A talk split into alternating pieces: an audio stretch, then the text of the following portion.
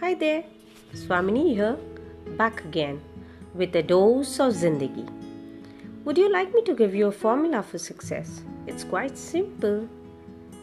So, here it goes double your rate of failure.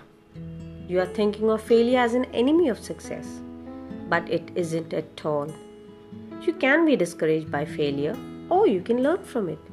So go ahead and make mistakes. Make all the mistakes that you can because remember, that's where you find success. Isn't this a great thought? So think about it. Stay in touch.